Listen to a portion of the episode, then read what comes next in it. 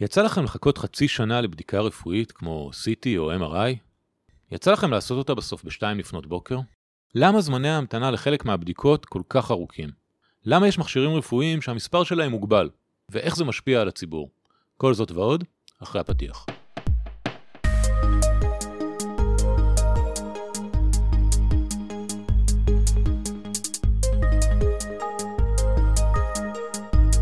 שלום וברוכים הבאים למחקר בשלוש קריאות, הפודקאסט של אה, מרכז המחקר והמידע של הכנסת. אני עידו אבגר והיום איתנו דוקטור רוני בלנק, חוקר במרכז, ורוני ידבר איתנו על מכשירים רפואיים מיוחדים ועל ההגבלה של מספר המכשירים האלה במערכת הבריאות הציבורית. שלום רוני. שלום עידו. רוני, מה, מה זה בעצם אה, מכשיר רפואי מיוחד? מה, מה כל כך מיוחד בו? אז uh, מכשיר רפואי מיוחד, בניגוד למה שלפעמים אנשים חושבים, זה לא כל מכשיר עתיר טכנולוגיה. אלה בעצם מכשירים שהמדינה החליטה, מסיבות שנדבר עליהם עוד מעט, להגביל את מספרם בארץ. יש רשימה שמעוגנת בתקנות בריאות העם uh, מכשירים רפואיים מיוחדים בשנת 1994. ומה שמופיע ברשימה הזו, בעצם יש צורך uh, ברישיון מטעם משרד הבריאות כדי לרכוש ולהפעיל uh, uh, את המכשירים האלה בישראל. אני אגיד שהנושא של אה, כמה מכשירים צריך על סוגיהם השונים עולה לדיון הרבה בוועדות הכנסת ואנחנו במרכז המחקר והמידע כתבנו על זה כמה מסמכים שונים שעסקו לדוגמה במכשירי CT, אה, מכשירים, אה, מכשירי PET-CT, מכשירי MRI ותאי לחץ וכל המסמכים האלה נמצאים ב, באתר שלנו באינטרנט. אוקיי okay, אז האיחוד שלהם זה לא משהו שנובע מהם או ממה שהם עושים או מאיך שהם עושים את זה אלא זה מאיזושהי החלטה החלטת מדיניות שמגבילה את המספר שלהם. חד וחלק, כן. אוקיי, איך זה משפיע על הציבור, על, על, על המטופלים? באופן uh, טבעי, כשיש פחות מכשירים, הזמינות שלהם יורדת, הנגישות שלהם יורדת, יותר קשה לקבל תור. קרה לך שניסית לקבוע תור לבדיקת MRI ואמרו לך עוד שלושה חודשים? או לבדיקה מסוימת אמרו לך תבוא עוד חודשיים בשלוש בבוקר, זה התוצאה הישירה של הגבלת מספר המכשירים הרפואיים המיוחדים. אוקיי, okay, ואתה אומר זאת לא תופעת לוואי, זה חלק מהתכנון, משרד הבריאות מודע לכך שזאת ההשפעה, והוא עדיין בא ואומר אני מגביל, אז, אז למה בעצם הוא מגביל את מספר המכשירים? רגע בואו נעשה קצת סדר, זה לא רק משרד הבריאות, זה גם משרד האוצר. אה, אוקיי, ומשרד האוצר פה הוא שחקן משמעותי. שחקן מאוד משמעותי, ולמה? למה מגבילים את מספר המכשירים הרפואיים המיוחדים ויוצרים בהכרח זמני המתנה יותר, יותר ארוכים? בעצם, מה הרעיון שעומד מאחורי זה? הגבלת מספר המכשירים הרפואיים המיוחדים, ההיגיון העיקרי שמנחה אותה הוא היגיון כלכלי. זה בעצם שיטה לריסון הוצאות. הרעיון הוא שאם נגביל את מספר המכשירים, את ההיצע, זה יביא לצמצום בביקוש, וכפועל יוצא מכך, יביא לצמצום ההוצאה הציבורית. בעצם השיטה הזו באה להתמודד עם ההשפעות של כמה גורמים שונים. אה, לדוגמה בעלי עניין, וקל לחשוב פה על הדוגמה של אה, החברות שמייצרות את המכשירים הרפואיים המיוחדים, או אפילו ארגוני חולים, שמנסים לקדם את השימוש בבדיקות מסוימות ולא בבדיקות אחרות. אתה אומר היצרן של מכשירי ה-MRI, יש לו אינטרס כמובן שיקנו כמה שיותר מכשירי MRI, אז הוא, יפעיל אה, לחץ כדי להגדיל את מספרם. נכון, וגם הצרכנים יכולים, זה לא, זה לא רק היצרנים בהכרח. עוד דבר שהגישה הזו מנסה להתמודד איתו זה בעצם שינוי התנהגות של הציבור. הציבור נחשף למסרים האלה של נגיד של יצרנים אבל לא, באמת לא רק שלהם ואומר אוקיי יש לנו את הבדיקות האלה גם אני רוצה אותם אה, ואז הוא, הוא מגיע לקופות החולים ודורש את הבדיקות האלה. כן. ועוד דבר שהגישה הזו מנסה להתמודד איתו זה שינוי התנהגות של הגורמים המטפלים זאת אומרת הרופאים בקופות החולים בבתי החולים שגם הם יכול להיות שישלחו את המטופלים ליותר בדיקות בין השאר כתוצאה מרפואה מתגוננת. מה זה רפואה מתגוננת? רפואה מתגוננת, ממש בקיצור, זה החשש מפני תביעות. זה המצב שבו הרופא אומר, למה לי, למה לי להסתבך? אני אכסה את כל הבסיסים שלי ואשלח לכל הבדיקות שאפשר. אוקיי, okay, אז אתה אומר בעצם הוא לא מפעיל רק את שיקול הדעת הרפואי המקצועי שלו, שאומר, אה, אה, יש לי חשש לבעיה X וצריך לשלוח לאבחון כזה וכזה, אלא הוא אומר, אני אשלח אה, רשת רחבה כדי להיות בטוח שאנחנו לא מפספסים כלום. ואולי גם נזכיר בהקשר הזה שאנחנו מדברים על מערכת בריאות ציבורית, שהמימון הוא לא על הרופא והוא לא על המטופל, הוא אמורפי, הוא על הציבור באופן כללי. אז אלה הסיבות למה בעצם אנשים תומכים בהגבלת מספר המכשירים הרפואיים המיוחדים. עם זאת, יש גם אנשים שמתנגדים לזה, ואולי ההתנגדות המיידית הראשונית היא, למה אתם אומרים שזה צרכים בריאותיים שאין בהם באמת, באמת צורך. לפני ההתנגדות, רגע, אני, כן. אני רוצה לסכם ולשאול, בעצם אתה אומר הרציונל הוא, אם לא נגביל את מספר המכשירים, אה, מספר הבדיקות פשוט ילך ויאמיר וילך ו- ויגדל, בלי בהכרח קשר לצורך הרפואי האמיתי. נכון. ולכן הדרך לנסות ולשלוט במהלך הזה, היא, היא בעצם להגביל את מספר המכשירים ואז את הזמינות שלהם. נכון. אוקיי, okay, אז, אז אחר כך באמת ננסה אה, אה, לראות איך זה מתבטא בשטח. דיברת על הטיעונים בעד ההגבלה, והזכרת שיש גם אה, טיעונים נגד, אז, אז אולי אה, תגיד לנו קצת מעבר לאובייס של זמני ההמתנה, מה... אתה אומר שהמובן מאליו הוא זמני המתנה, וזה נכון, וזה, וזה טיעון חשוב ומרכזי, אבל אולי אפילו עוד לפניו, דיברנו על זה שבעלי עניין ישלחו, אה, יעודדו אנשים לקחת בדיקות שהם לא צריכים, ורופאים, אבל רגע, חלק מהסיבה לזה שאנשים הולכים לבדיקות זה צרכים בריאותיים אמיתיים שלהם. כשלא היה את המכשירים הם לא יכלו לממש את הצרכים האלה, עכשיו יש מכשירים, מאפשרים להם לממש אותם. זאת אומרת, סיבה אחת להתנגדות להגבלת מספרים, המספר המכשירים הרפואיים המיוחדים, זה פשוט מאוד שצריך אותם, צריך אותם באמת, לצרכים רפואיים אמיתיים.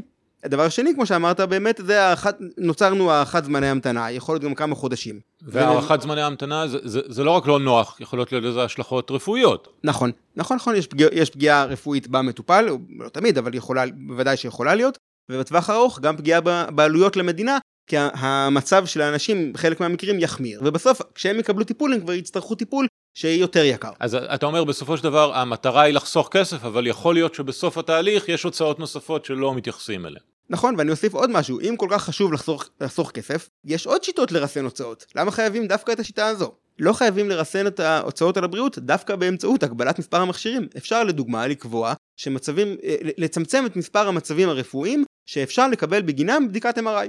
זה גם שיטה לרסן הוצאות, גם השיטה הזו אני בטוח שתהיה עליה ביקורת, אבל זה לא, אבל זו לא הנקודה, הנקודה היא שלא חייבים להשתמש דווקא בשיטה של הגבלת מספר המכשירים הרפואיים המיוחדים. הבנתי, והנושא הזה בעצם הוא, הוא נמצא במחלוקת תמידית, אני, אני, ממה שאתה אומר אני מבין שכל הזמן יש את, ה, את, את הדיון הזה, אה, האם זאת הדרך הנכונה אה, נכון, לפעול. נכון, האם זו הדרך הנכונה לרסן את ההוצאות במערכת הבריאות. אה, חשוב להגיד, באופן כללי, עד כמה שאני מכיר, די מקובל, מקובלת האמירה שצריך לרסן את ההוצאות במערכת בריאות ציבורית. אי, אי אפשר פשוט להוציא בלי סוף. השאלה היותר טובה היא איך עושים את זה, ובאיזה היקף עושים את זה. אם אפשר רגע אה, אה, לחזור אחורה, hmm? הסברת לנו אה, מה זה מכשיר מיוחד, מכשיר מיוחד, מכשיר רפואי מיוחד הוא מכשיר שמספרו מוגבל, והסברת לנו למה מגבילים את מספרו, איך בעצם קובעים מה, מהי מכסת המכשירים שקיימת בישראל. אוקיי, okay. שאלה טובה. דבר ראשון, המכסה משתנה ממכשיר למכשיר. בתקנות מוגדרים יותר מעשרה מכשירים ולכל אחד יש מפתח אחר. שנקבע בצורות שונות, לדוגמה מכשירי CT נקבעו לפי מפתח של לפי פר נפש. מותר לנו בישראל מכשיר CT אחד ל-103 אלף נפש בסך הכל במדינה. אז, אז בעצם אם אה, בישראל יש אה, כבר קרוב לעשרה מיליון תושבים, אז בעצם אנחנו אומרים בכל כן. ישראל יש 100 אה, מכשירי CT. קצת פחות, כן. אוקיי. אבל יש עוד סוגים של מפתחות. כן.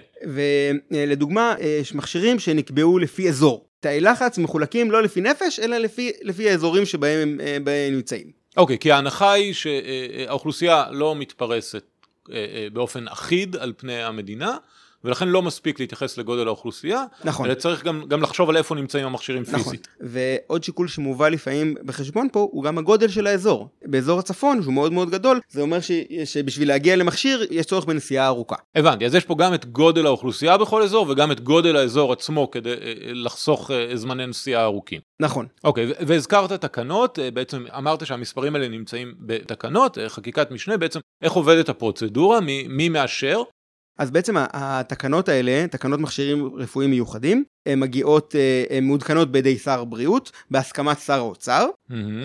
ואז הן מגיעות לכנסת להיות מאושרות בידי ועדת עבודה ורווחה, בכנסת האחרונה זה אושר בידי ועדת בריאות, והתהליך הזה הסתיים ביולי 22. יולי 22 זה הפעם האחרונה שהתכנסה הוועדה ואישרה בעצם תקנות אה, מעודכנות. נכון. ו- ונש... כן. ומעת לעת פשוט מעדכנים, מוסיפים מכשיר פה, אה, אה, משנים.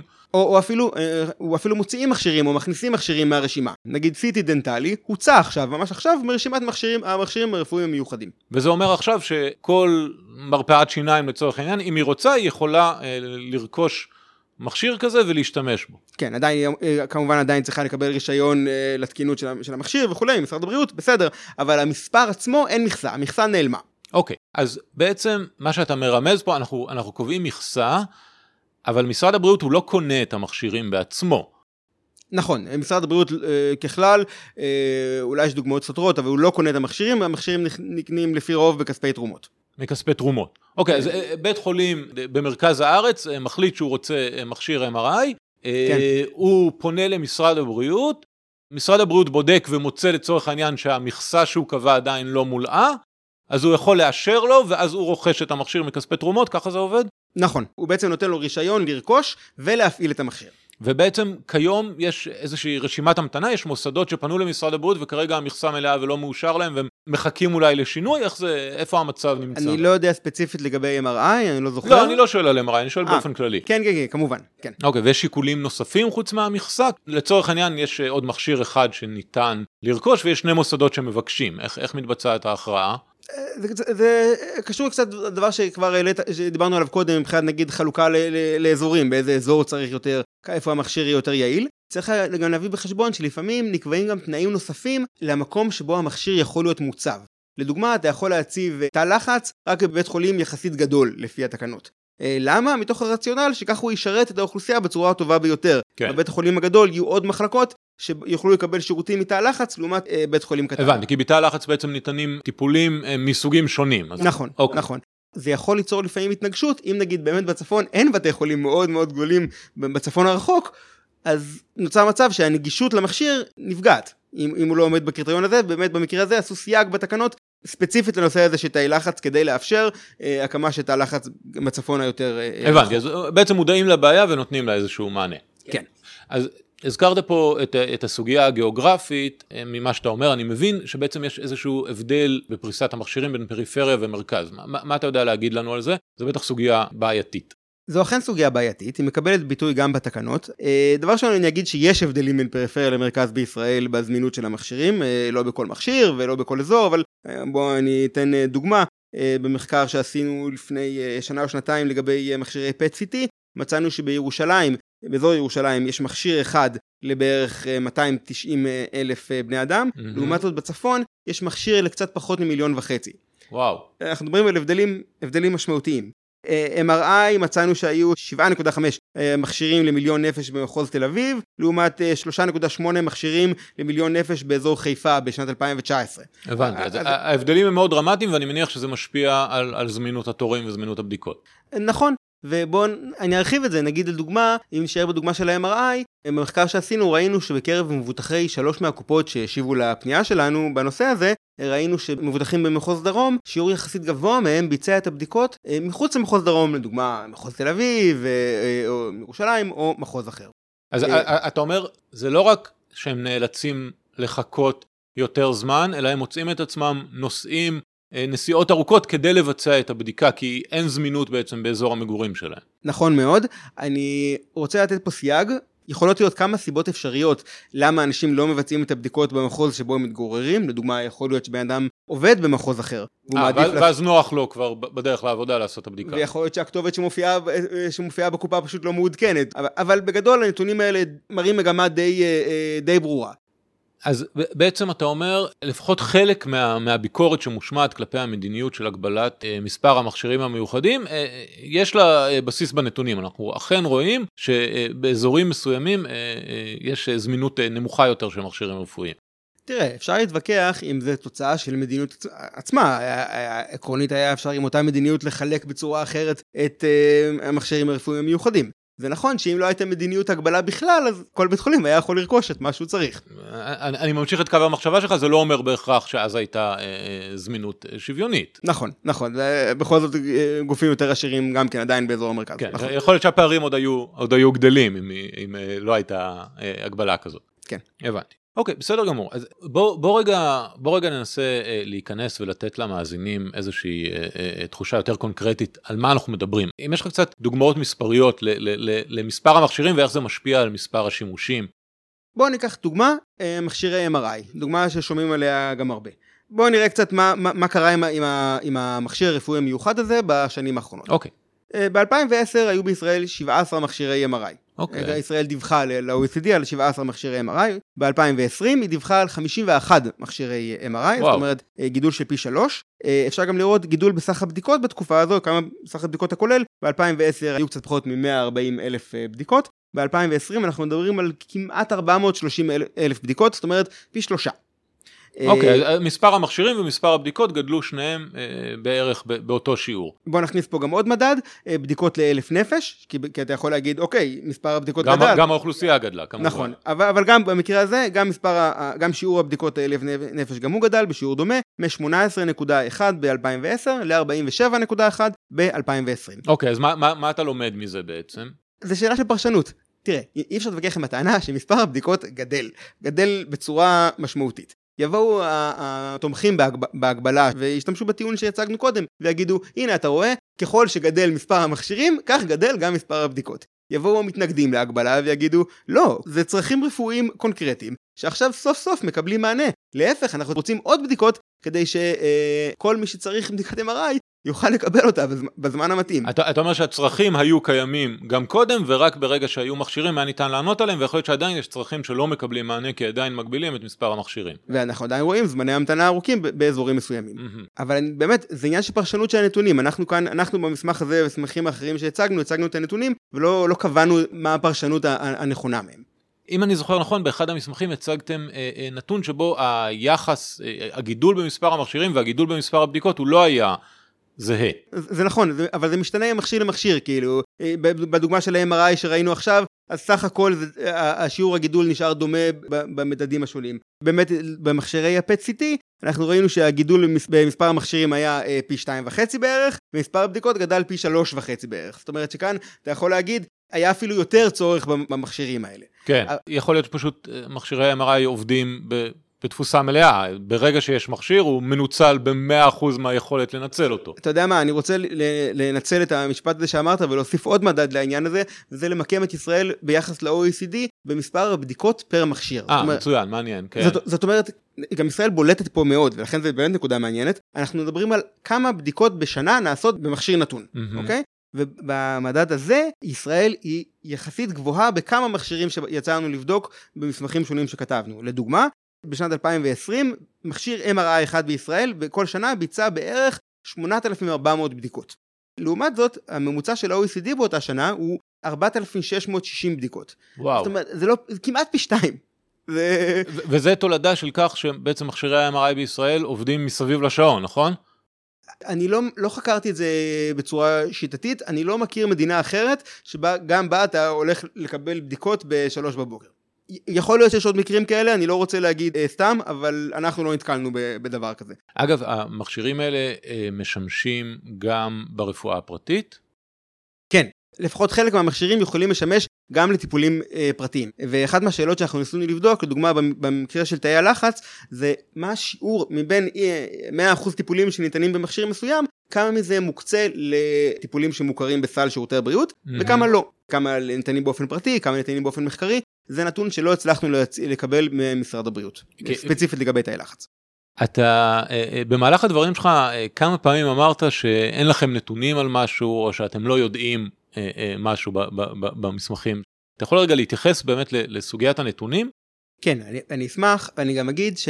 תקנות בריאות העם מכשירים רפואיים מיוחדים כוללות גם חובת דיווח. זאת אומרת שהמוסדות שמפעילים את המכשירים שמופיעים ברשימה חייבים לדווח על כמה ממדים מסוימים אה, על אופן הפעילות של אה, כמה בדיקות נעשו במכשיר לדוגמה כמה שימושים אה, איזה סוגים של שימושים פרטי לא פרטי.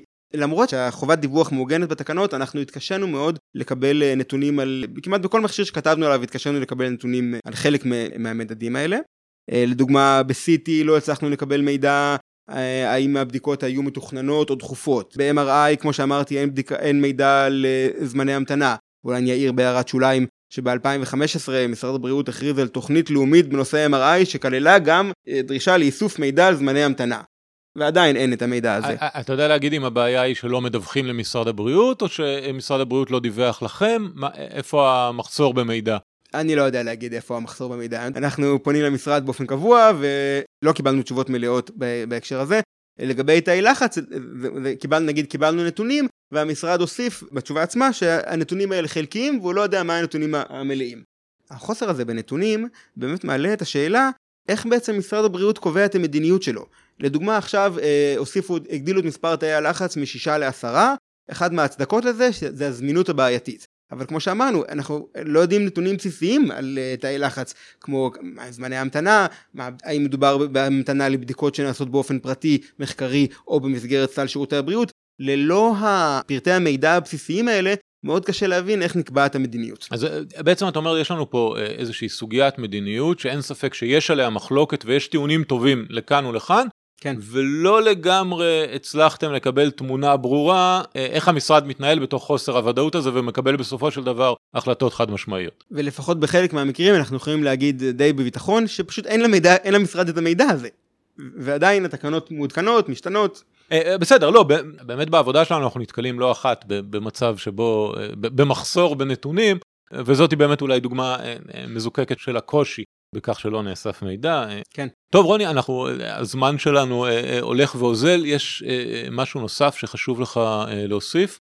אנחנו נגענו בסוגיות העיקריות אני חושב, אבל אני, אני אוסיף שאנחנו מדברים כל הזמן על המכשירים. מכשירים מכשירים, אבל צריך לזכור שהמכשירים הרפואיים האלה לא פועלים לבד, יש צורך גם בכוח אדם מתמחה, לדוגמה טכנאי רנטגן או רדיולוגים, גם אם עכשיו נגדיל את מספר המכשירים הרפואיים, לא בטוח שיהיה את כוח האדם שידע להפעיל אותם. ובהקשר הזה אני רוצה להוסיף עוד שתי נקודות לגבי כוח האדם. דבר ראשון, צריך לחשוב אה, גם על המשמעויות מבחינת תנאי העבודה של האנשים שמפעילים את המכשירים. כשאתה מקבל זימון לבדיקה בשלוש בבוקר, גם הם צריכים להגיע בשלוש בבוקר. יש לזה אה, הרבה משמעויות.